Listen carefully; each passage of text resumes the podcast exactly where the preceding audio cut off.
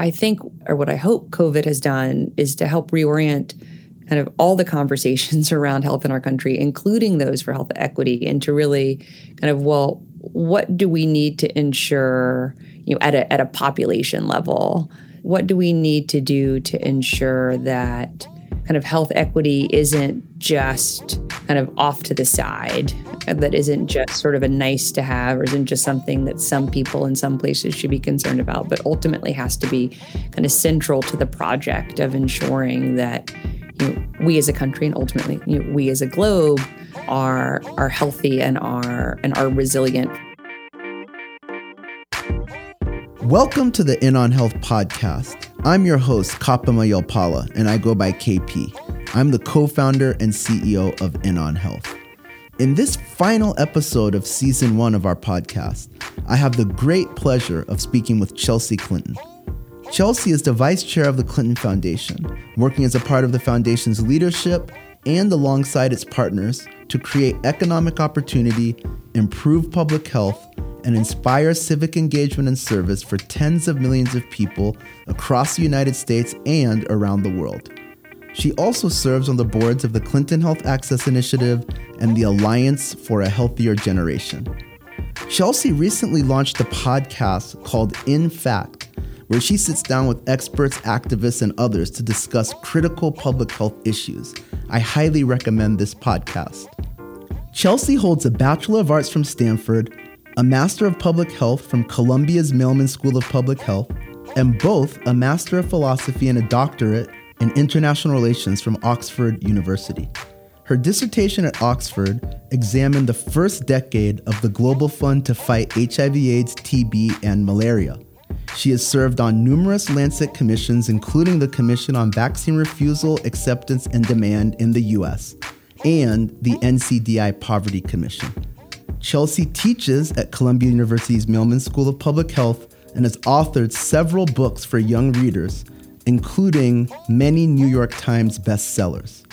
She lives with her husband Mark, their children Charlotte, Aidan, and Jasper, and dog Soren in New York City. As a global health practitioner and young professional, I was one of the early employees of the Clinton Health Access Initiative, also known as CHAI. This was a tremendous opportunity for me at the beginning of my career to work on the biggest global public health issue at that time HIV/AIDS. While a public health student at Yale and thereafter, I lived and worked in several African and Caribbean countries for CHAI, and those experiences were foundational to the work I do today. I had the chance to witness and participate in building of national HIV/AIDS programs as well as the growth of CHAI through its innovative, impactful, and global model. It was only later in my career that I crossed paths with Chelsea through our mutual work on COVID vaccine equity challenges here in the US. I had the opportunity to observe Chelsea's depth of expertise and insight on public health issues, as well as how she uses her national and global platforms to support equitable, science based public health in action. I was impressed and have enjoyed the opportunity to collaborate with her and other colleagues we work with on important health equity challenges. I hope that you enjoyed this conversation as much as I did. Season 2 will be coming soon with many exciting guests. Please subscribe so that you're alerted as soon as we release those episodes. So thank you so much uh, for joining us today, Chelsea. I've really um, had the great pleasure of getting to know you, and for me, it's been full circle coming from CHAI as one of the early employees, and then later in life getting to connect with you um, through our mutual work on COVAX equity here in the U.S. So thank you for joining us today. Yeah, no, thanks so much, KP. I'm so happy to be here. Um, I always enjoy our conversations, and I'm looking forward to you know uh, focusing in on whatever would be kind of helpful to talk about today that you think your audience would find hopefully not only you know engaging um, but hopefully maybe enraging at times and right. you know, empowering and uh, inspiring. And so you know really happy to take the conversation in kind of whatever direction you know you think best. That's great. Well thank you so much chelsea. I've been really keen to talk to you about First, our US context of health equity through the lens of COVID and the pandemic, and then other needs. but I really also want to bring in your global expertise. So, but just to kick us off, I mean, as we've talked about before, I mean, with this COVID 19 pandemic and the the horrific disparities in morbidity and mortality for you know low income populations people of color generally vulnerable populations like everyone's talking about health equity now we know as public health practitioners this is nothing new this is health disparities and the challenges around them have been around unfortunately for a long time um, but now that we have this kind of momentum around the topic I would love to start with definitions because I think in our country, not everyone maybe is aligned on what they mean by health equity. So I'm really curious how you see health equity and its definition in our U.S. context. Oh, KP, what a what a good and and hard question. You know, the CDC uh, you know, effectively defines health equity as kind of any, anything and everything, right? You know, needed to ensure that you know everyone is able to kind of live up to their health potential. And then, you know, I'm sure there are like dozens of bullet points kind of underneath that kind of overarching frame of kind of what does that mean to ensure that everyone has kind of whatever we need. And yet, I do think before COVID, so often health equity conversations were rooted in kind of well what do individuals need like well what what do what do individuals need to be able to be health healthy to be able to lead you know long thriving productive hopefully happy mm-hmm. lives mm-hmm. and yet i think what or what i hope covid has done is to help reorient kind of all the conversations around health in our country including those for health equity and to really kind of well what do we need to ensure, you know, at a at a population level? You know, what do we need to do to ensure that kind of health equity isn't just kind of off to the side right. that isn't just sort of a nice to have or isn't just something that some people in some places should be concerned about but ultimately has to be kind of central to the project of ensuring that you know we as a country and ultimately you know we as a globe you know are are healthy and are and are resilient you know to the inevitable um, kind of next time or other kind of challenges uh, that we know will come um, as as COVID certainly has. So, you know, I I think that the the conversation before COVID is certainly a really important one. You know, how do we ensure that every person has what you know they need? But I do hope that now, post COVID, we have more of a real um, population lens that is you know really focused on um, on on health equity and health justice across kind of not only kind of uh, remediating correcting you know overcoming all of the um, racial ethnic religious gender socioeconomic, geographic, you know, and on and on ways that um, kind of inequity had often kind of fragmented and fractured into into people's lives. But I hope really kind of centers the equity work as real kind of population level work in which mm-hmm. we all have to participate. We all have to feel ownership, and ultimately, we are all are held accountable. Um, and I know that was a lot of like words, but the second thing I would say too is I do think, you know, when we talk about determinants of health, so often, KP, the conversation was around, well, does someone have insurance or does someone have a pre-existing relationship with a primary health healthcare doctor? You know, exactly. Did someone kind of go to the doctor growing up as a child so that they actually know why it's important to keep going to the doctor as an adult? you know, how far does someone live from a clinic or a full stack hospital? All of that is really important and clearly, um, you know, are are important indicators of how um, you know how healthy and how resilient someone's health is. But I think there's also a lot of stuff in this country and around the world that often, you know, because it was uh, categorized as sort of social determinants of health sort of felt less than or more um, you know less proximate to health although actually you know has huge implications for someone's health. Like exactly. you know, do women have access to um, not only reproductive health services but also like non-judgmental spaces where they can just even talk about like sex in our bodies. Often those are at like schools or in religious communities or or unfortunately like often those places just don't exist or what's the is it legal for kids to get married in a state which it still is in 44 states in our country you know how um how much like particulate matter and pollution is there in the air around right. kind of your home or where your parents work or where you spend time and play outside as a kid like all these things whether from a kind of cultural perspective or a legal perspective or an environmental perspective, you know, we're we're classified under like social determinants of health. But I think we need to find better language to talk about kind of all of these things are actually part of our health. Like they're right. not just social determinants of health. They're not distal to our health. They really affect our health.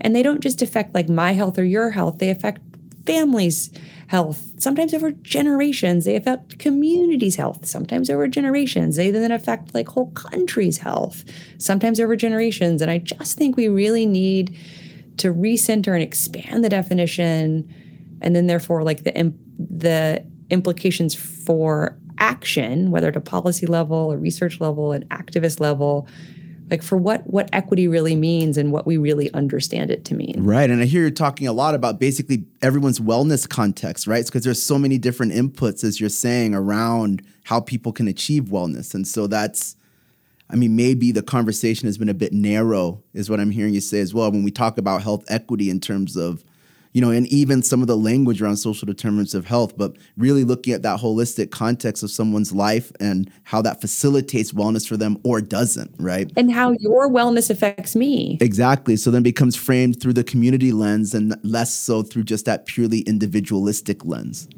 Yes. And I think too, you know, as you and I were talking before we began our recording, you know, I'm I'm here in New York City, um, where, you know, as we sit talking in late September, you know, we are in the midst of multiple fights over uh, vaccine mandates uh, for healthcare workers, for teachers, for kind of other government employees, police officers, firefighters, and others. We're over a real fight over kind of the ongoing humanitarian crisis um, that isn't just occurring yet, but really is uh, Rikers, which is our large uh, city jail here in New York City.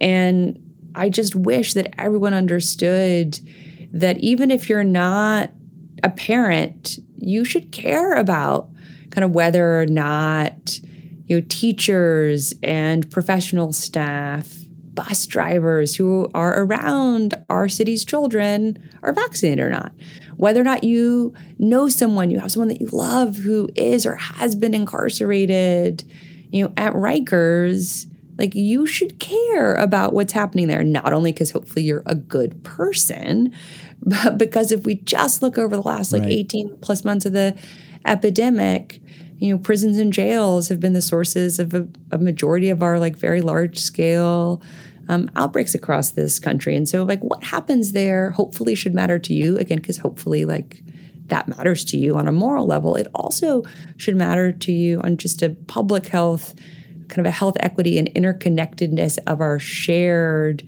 kind of health context perspective. And yet, I worry for so many people, those just still aren't true. Right. No, and, and so before we kind of really dig into this COVID issue more deeply, I'm curious about because a lot of what I'm I'm hearing too, and it's just what we've talked about before, is you know public health is really at the crux of it about how we think about community health, which then is how we think about community. And right in our country, we know that it's so fraught with division and just such a vo- we're in such a volatile state that I feel like for those of us that trained in public health, like I don't think we've ever really experienced this dynamic in public health yet that I can think about where there's so much tension around this concept of community and we feel divided on so many topics and uh, you really see like the public health issue all of a sudden being a central kind of pressure point around other societal challenges we have in this country.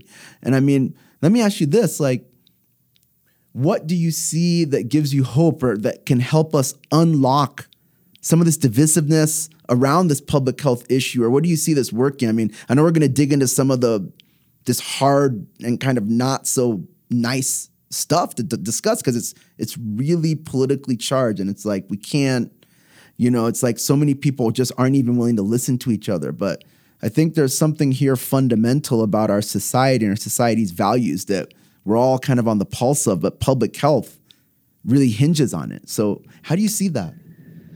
Well, you know, KP, I think there's a few questions. I mean, you asked about kind of, you know, optimism, but you also effectively asked, like, you know, have have we been here before? And then if right. we have, like, how did we get out of it? So, you know, I I would say certainly we've had, you know, kind of people who didn't believe in or trust vaccines and vaccinations for longer than we've had a country.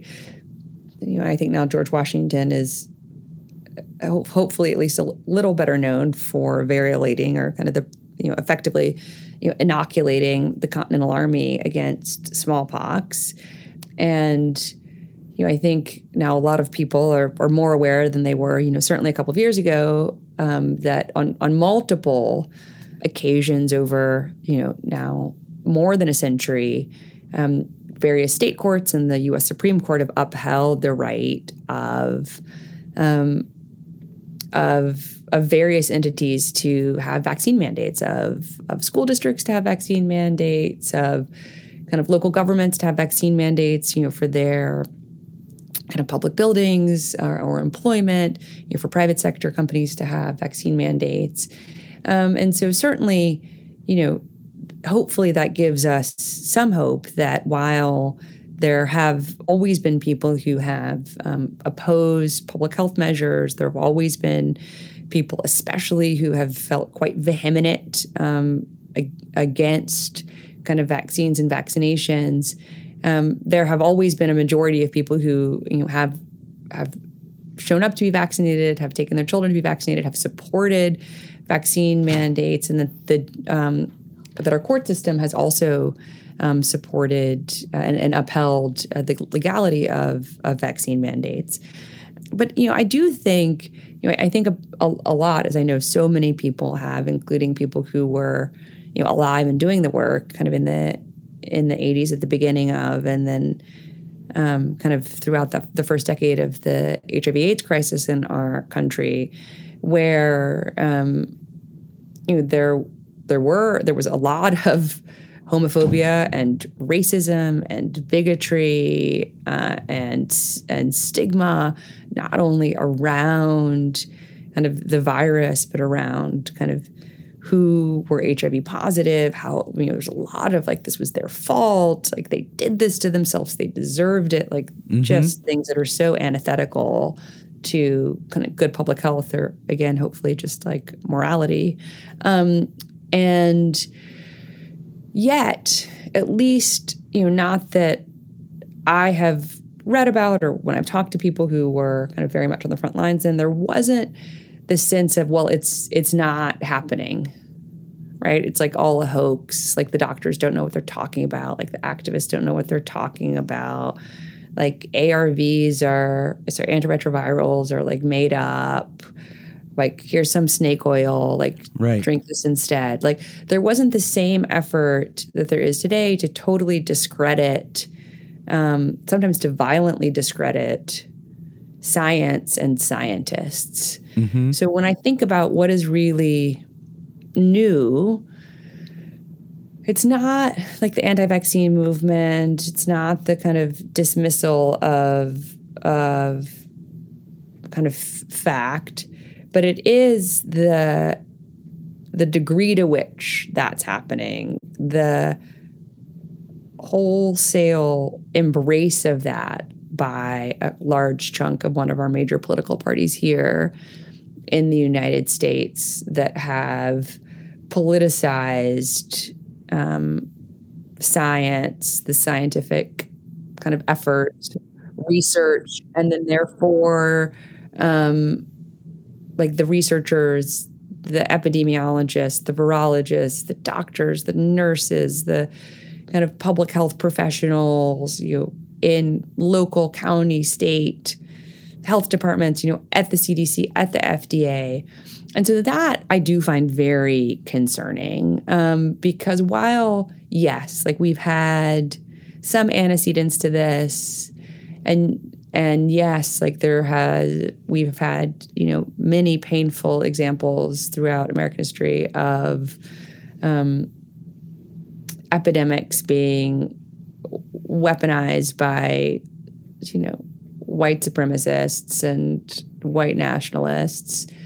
Um, we haven't had the de- the current degree of science denial, discrediting of scientists, that aligning with kind of the language of of white supremacy, um, that then being articulated like every night on Fox News, that then being echoed across, you know, many, many thousands of accounts on social media, then absorbed by many millions of people every day. And so, what gives me optimism, I guess, is that more people are aware of this mm, phenomenon. Mm, okay. More people are trying to figure out how to um, help, in some ways, inoculate people from kind of the mis and disinformation. Mm-hmm there are very real efforts now to kind of reestablish and and make more robust trust between you know people across our country and their local pediatricians, their local family medicine doctors, their local primary care doctors, their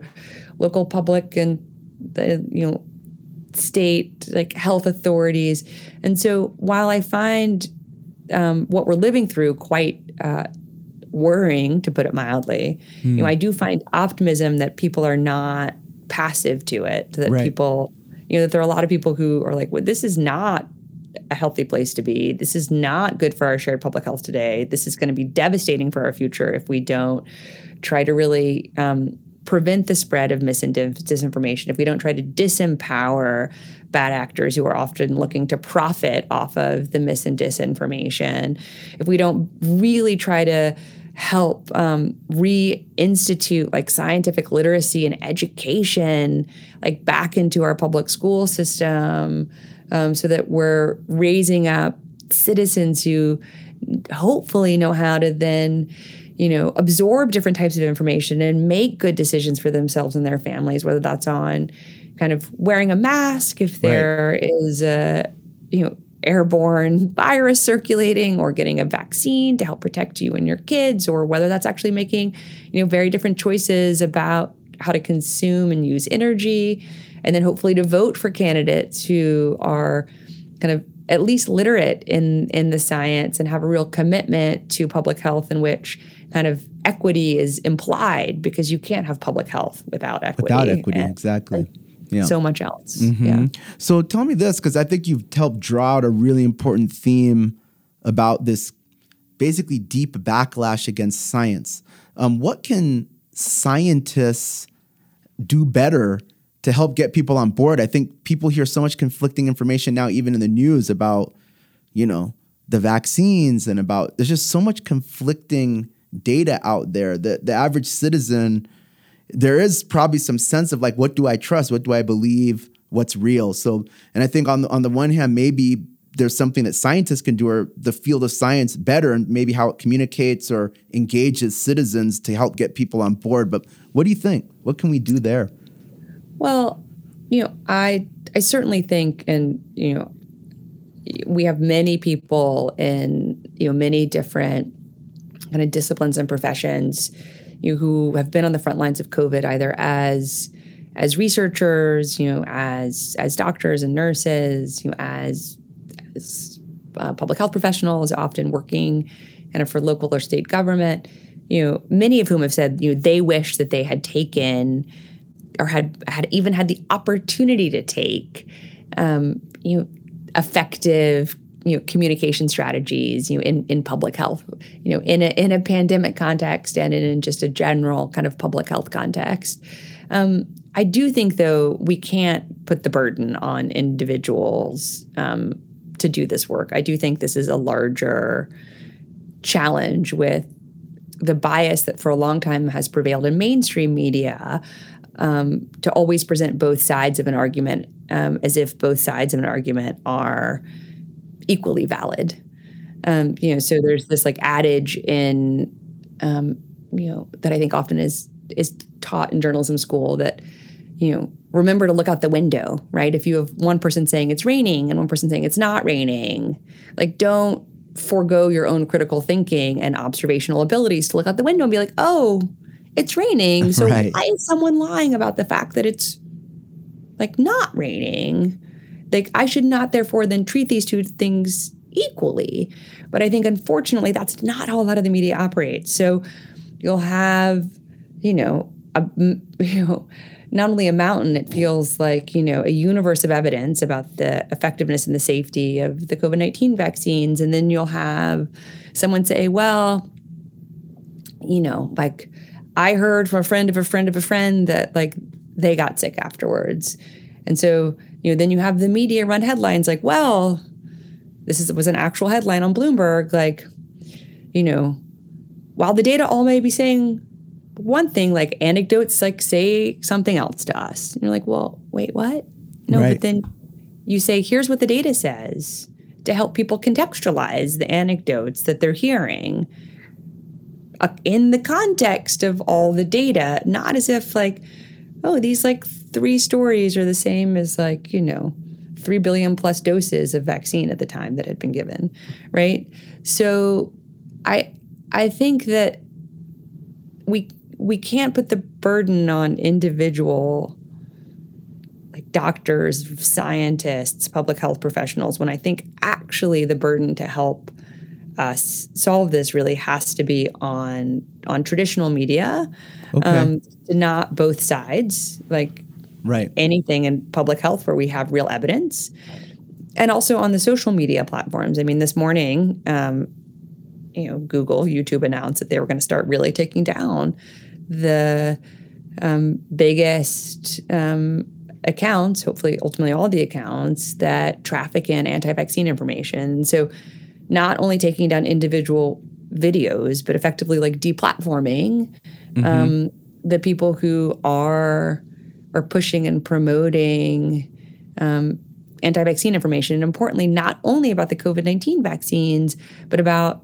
vaccines and vaccinations broadly. Um, you know, right. although we've also seen like Facebook commit to the same, and they have a rather abysmal track record on even living up to their own policies and standards. So I think that um, yes, of course, we have to do all we can to support and protect um, and better empower with effective tools. You know, doctors, scientists, public health professionals who are on the front lines talking to the media and just talking to people in their like day-to-day lives and in mm-hmm. the course of their jobs. But we also have to put pressure um, on on the gatekeepers of, of information for most people um, to ensure that um, lies are not being given the same standing as truth, that anti-science efforts are not being kind of positioned as being equivalent to what we have learned kind of through mm-hmm. the course of, of, rigorous science and research that a blog post isn't treated the same as like a peer reviewed like publication right. and also that the social media platforms where we know a lot of people especially young people get their information you know, hopefully start to be better corporate actors. And if not, I do think that we need regulation um, to ultimately make them responsible and then hold them accountable um, for trafficking, amplifying, and ultimately, candidly, profiting through the ads they sell off of uh, content that is really destructive to right. individuals' health, but also to our shared public health. To our shared public health. Okay, thank you so much for that. I want to switch gears. You've been really vocal about the importance of U.S. leadership in global vac- COVID 19 vaccine access. Um, coming off the UN General Assembly and the White House 2021 Global COVID 19 Vaccine Summit, how do you see the US is doing now? I mean, there's some big commitments that have been made from the US government um, to support the global vaccine effort, but where are we in terms of our leadership role in the US? What do you think we need to do better? Certainly, I think uh, the um, the vaccine donations that we've already made, the more than 100 million doses that we've already donated, that we've committed by mid 2022 to donate 1.1 billion doses, um, is is important, absolutely important, um, and I I would hope would be um, kind of matched by other other donor countries who have uh, resources to um, be able to similarly donate, you know, tens of millions or hundreds of millions of of doses. And I say that because while, yes, I have been quite critical of the Biden administration, and I'll get to that in a moment, I do think it's important to note that um, we have made uh, by far and away the largest um, kind of commitment to donate. Um, of, of any country, although certainly, you know, China, the European Union, um, the UK, Australia, and others have have made commitments. Ours is the largest, but I would I would hope other countries would um, similarly expand on their commitments. Right. We certainly saw President Biden do um, at the summit uh, that you mentioned around the UN General Assembly, um, which happened you know just recently. All that being said, I don't think that we can donate our way out of this crisis, especially um, when we look at um, the ongoing conversation around boosters, um, not only here in the U.S. but across the world. Um, and while, you know, I know that many people in the administration like to say, look, we can both like talk about boosters and we can, you know, talk about um, kind of global vaccination efforts and like one doesn't preclude the other. Like it is a zero sum game. Like, yes, like we are producing hundreds of millions um, of mRNA vaccines alone, you know, every month.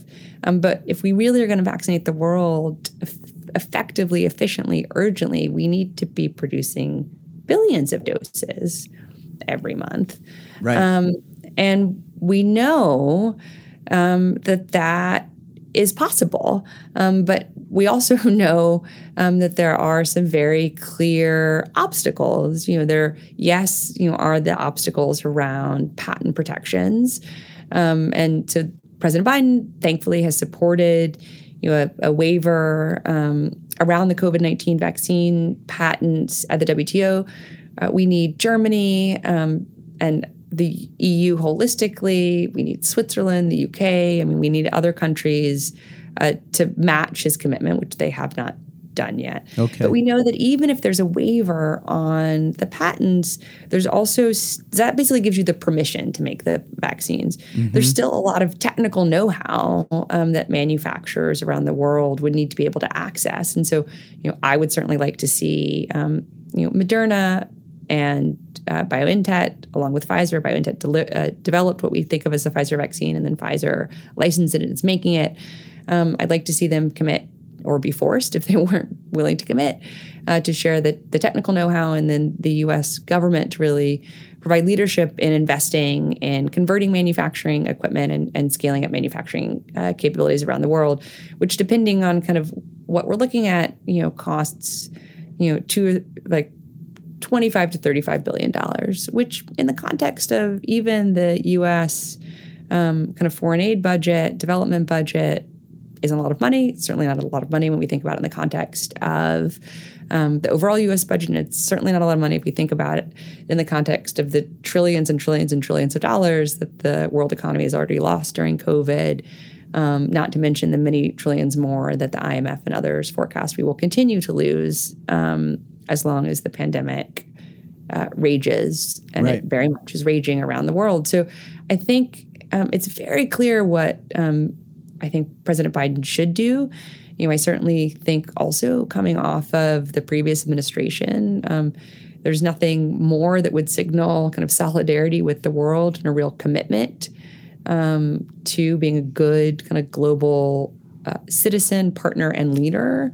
You know, than than doing this. But as of yet, it is not what the administration um, has committed to doing. Though to be fair, it's not what kind of any other country is committed to do either. Right. Right. And, and um, given that backdrop, I mean, when you think about now your role as the vice chair of the Clinton Foundation, how are you seeing? Because you guys have been doing so much work working with low and middle income countries, for example, with CHAI and, you know, different contexts, similar issues, supply side, making drugs affordable, access, you know, demand side and country capacity to get the drugs out and build build um, sustainability. Like, how do you see now with the COVID nineteen pandemic? the role of the foundation. How are you guys thinking about about some of your priorities in the current state of play? Well, certainly, um, you know, we across like every aspect of you know the foundation and CHAI have tried to um, be as as supportive as we possibly can be to what our partner governments um, have prioritized you know throughout the um, pandemic uh, to work with uh, WHO in kind of a myriad of ways that uh, we've been very privileged to be asked to work with WHO. I think, though, in some ways, the most direct answer to your question um, is around our work with medical grade oxygen. So, we, prior to the pandemic, had really been focused on trying to um, help uh, expand um, the world's ability to provide oxygen to kind of any situation that would need it. I mean, this isn't something that we really think about here in the United States because, no. you know, if you, um, you know, if you're like playing in a high school football game and like you need oxygen, like there's often like oxygen right there, like at your high school football game, or right. you know, if you have to go to a local clinic, or certainly, of course, if you're in a hospital, um, we don't ever really worry about running out of oxygen. And yet, in so much of the world, there just isn't access to oxygen at all even though we know with access to basic oxygen, um, truly hundreds of thousands of lives could be saved every year, especially you know newborns, children, um, pregnant and postpartum women, anyone you know who would have pneumonia, and yet um, we couldn't get a lot of attention to this work before COVID. In some countries, um, were very much there was strong country leadership. We were able to kind of do what CHAI very much, um, I think, historically has done very well of like bring different partners around the table from you know the manufacturing side, the distribution side, the government side, the private sector side, donor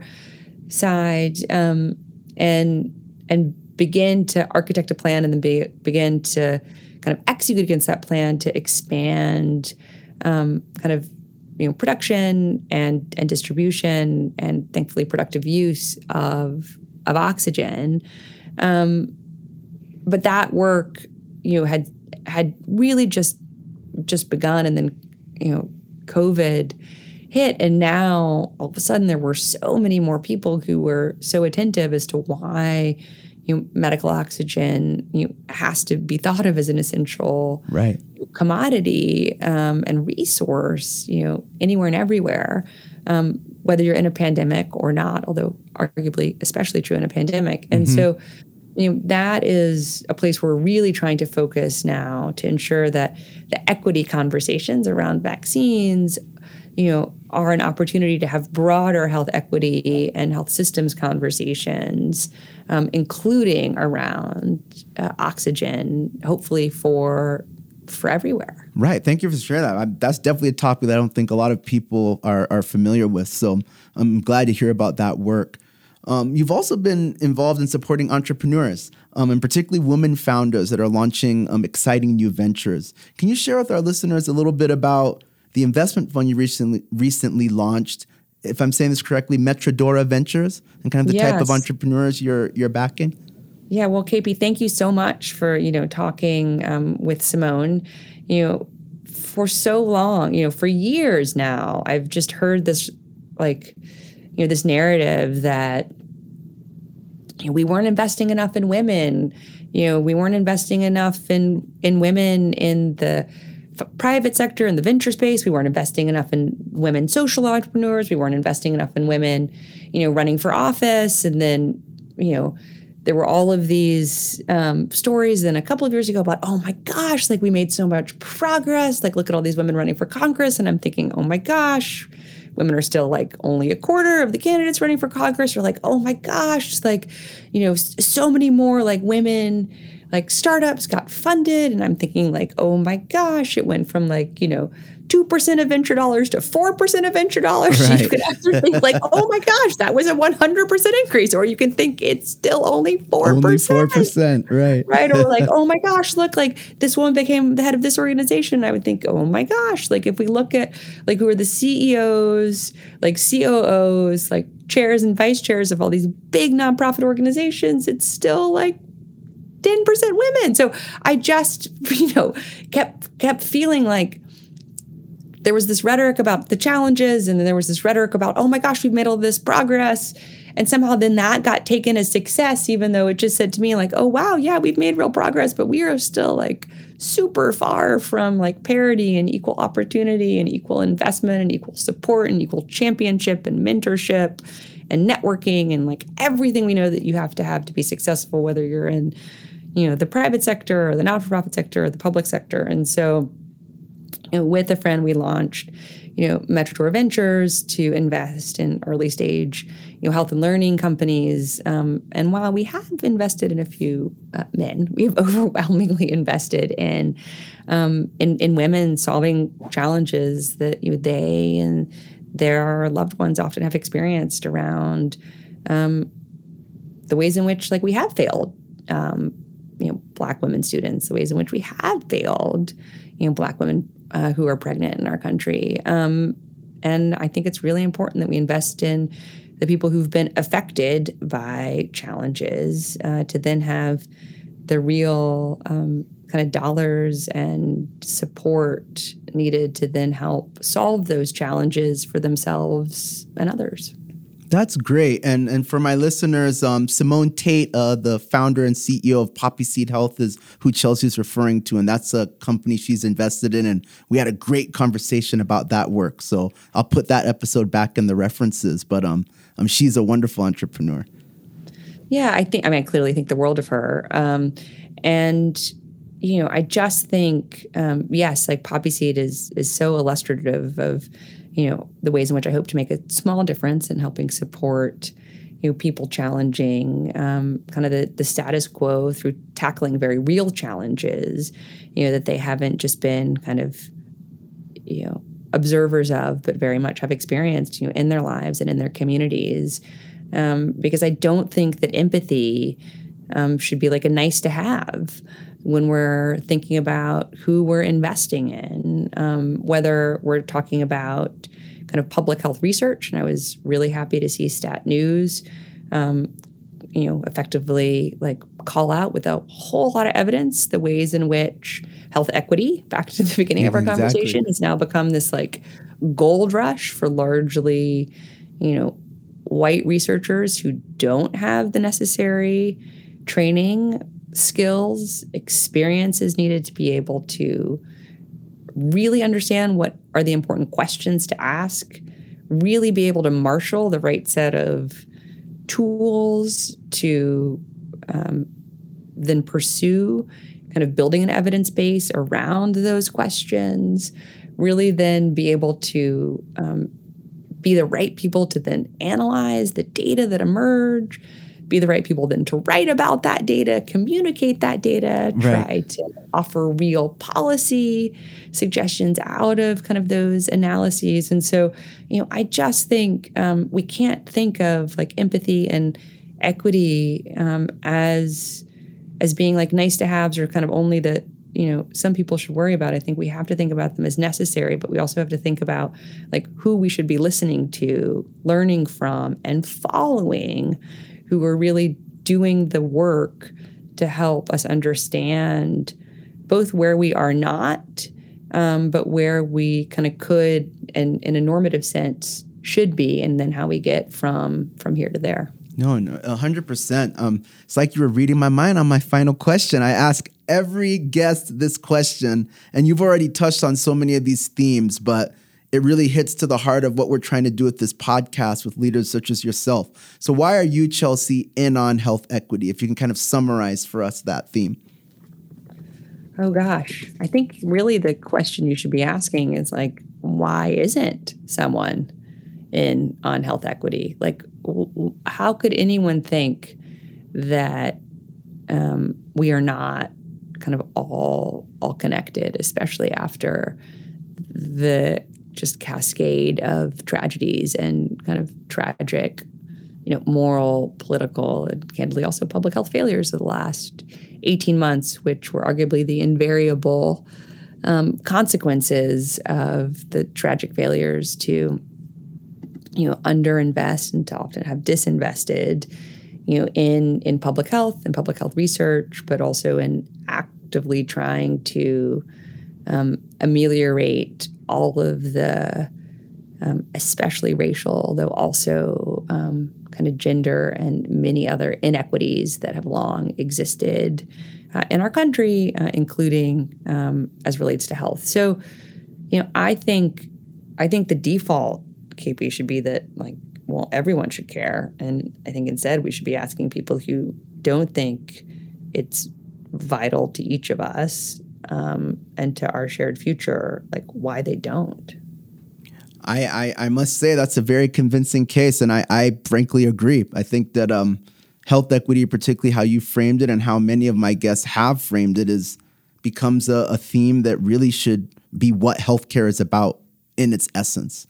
Um, so Chelsea, as always, I really appreciate um, your time and your thoughtful um, commentary on some some pretty challenging topics here that are they really um, they really force us to think hard about where we are and where we want to be. And I always appreciate your insights and, and also your your heart.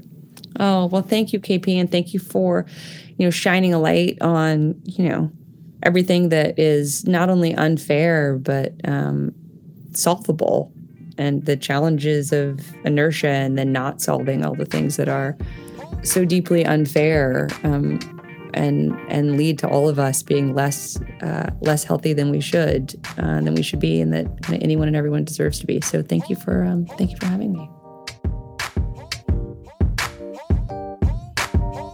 Thank you for joining us for the In On Health podcast. For more information on this guest and other episodes, please go to www.inonhealth.com slash podcast. You can also follow us on LinkedIn and Twitter at InOnHealth. Until next time, this is your host KP signing off.